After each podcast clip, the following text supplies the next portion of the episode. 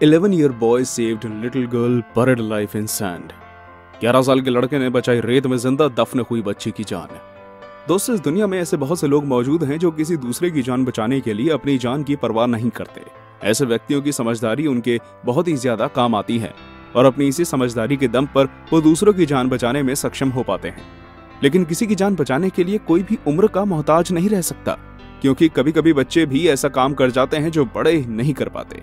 तो चलिए, क्योंकि हमारे इस वीडियो में हम आपको बताने वाले हैं एक ऐसी ही सच्ची घटना के बारे में, जिसमें एक बच्चे द्वारा एक छोटी बच्ची की जान बचाई गई।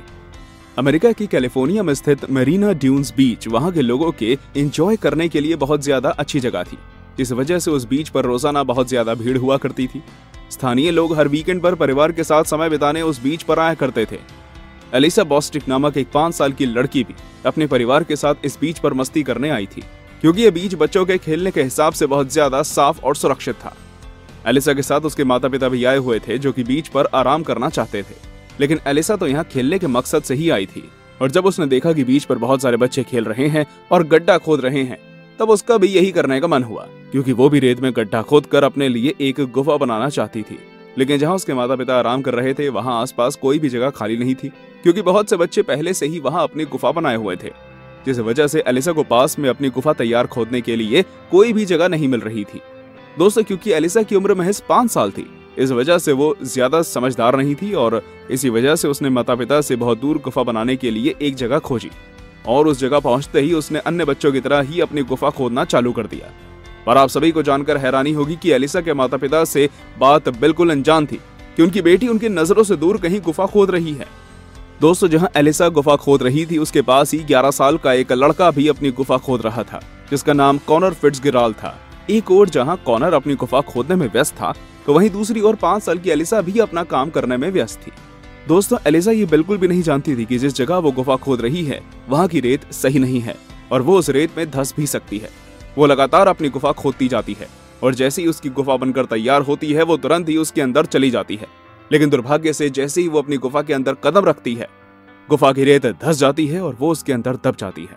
सबसे ज़्यादा हैरानी की बात तो ये होती है कि उसे रेत के अंदर दबते हुए किसी ने भी नहीं देखा था, जिस वजह से कोई भी मौके पर उसकी जान बचाने नहीं पहुँचता।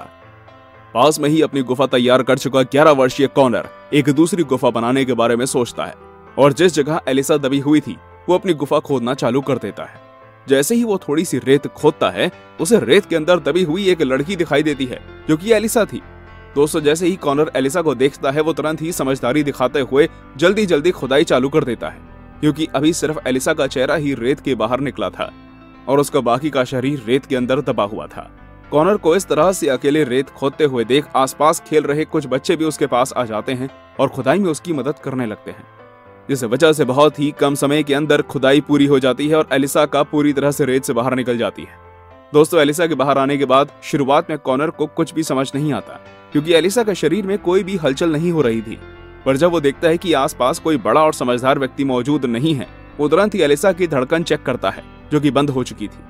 आप सभी को जानकर आश्चर्य होगा कि इतनी कम उम्र होने के बाद भी जब कॉनर को ये पता चलता है कि एलिसा की साँसें बंद हैं, वो बिल्कुल समय व्यर्थ नहीं करता।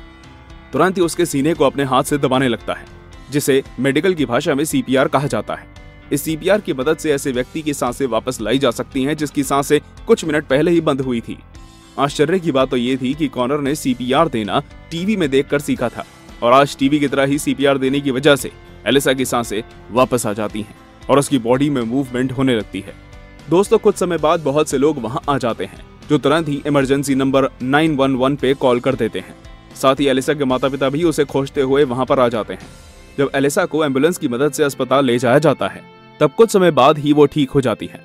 अस्पताल के डॉक्टरों द्वारा बताया जाता है कि अगर समय पर उसे सीपीआर ना दिया गया होता, तब उसकी जान बचाना लगभग नामुमकिन हो जाता, जिसे सुनकर एलिसा के माता पिता 11 साल के कॉनर के शुक्रगुजार हो जाते हैं। बाद में ये खबर पूरे शहर में फैल जाती है और मीडिया भी इसमें काफ़ी दिलचस्पी दिखाती है। आज कॉनर के पिता को अपने बेटे पर गर्व है। कि उसने समझदारी और तत्काल फैसले की क्षमता से एक बच्चे की जान बचाई। एक न्यूज़ चैनल को दिए इंटरव्यू में कॉनर के पिता टिम कहते हैं कि मुझे खुशी है कि वो वापस बैठकर सोचने में सक्षम था। उसे पता था कि आसपास कोई अभिभावक नहीं है और उसे लड़की को बचाने के लिए तुरंत ही कुछ करने की ज़रूरत है। कॉनर द्वारा किए गए इस काम को बहुत से लोग सराहना करते हैं और बाद में उसे नेशनल अवार्ड से भी सम्मानित किया जाता है, जो कि उसके पिता के लिए और भी ज़्यादा गर्व की बात है। तो इस प्रकार एक 11 साल के लड़के द्वारा समझदारी से काम लेते हुए एक पाँच साल की लड़की की जान बचाई गई। क्या अब भी आप 11 साल के कॉर्नर को एक बच्चा ही कहेंगे? कमेंट करके ज़रूर बताइए। और हाँ वीडियो को लाइक करना बिल्कुल मत भूलिएगा। धन्यवाद।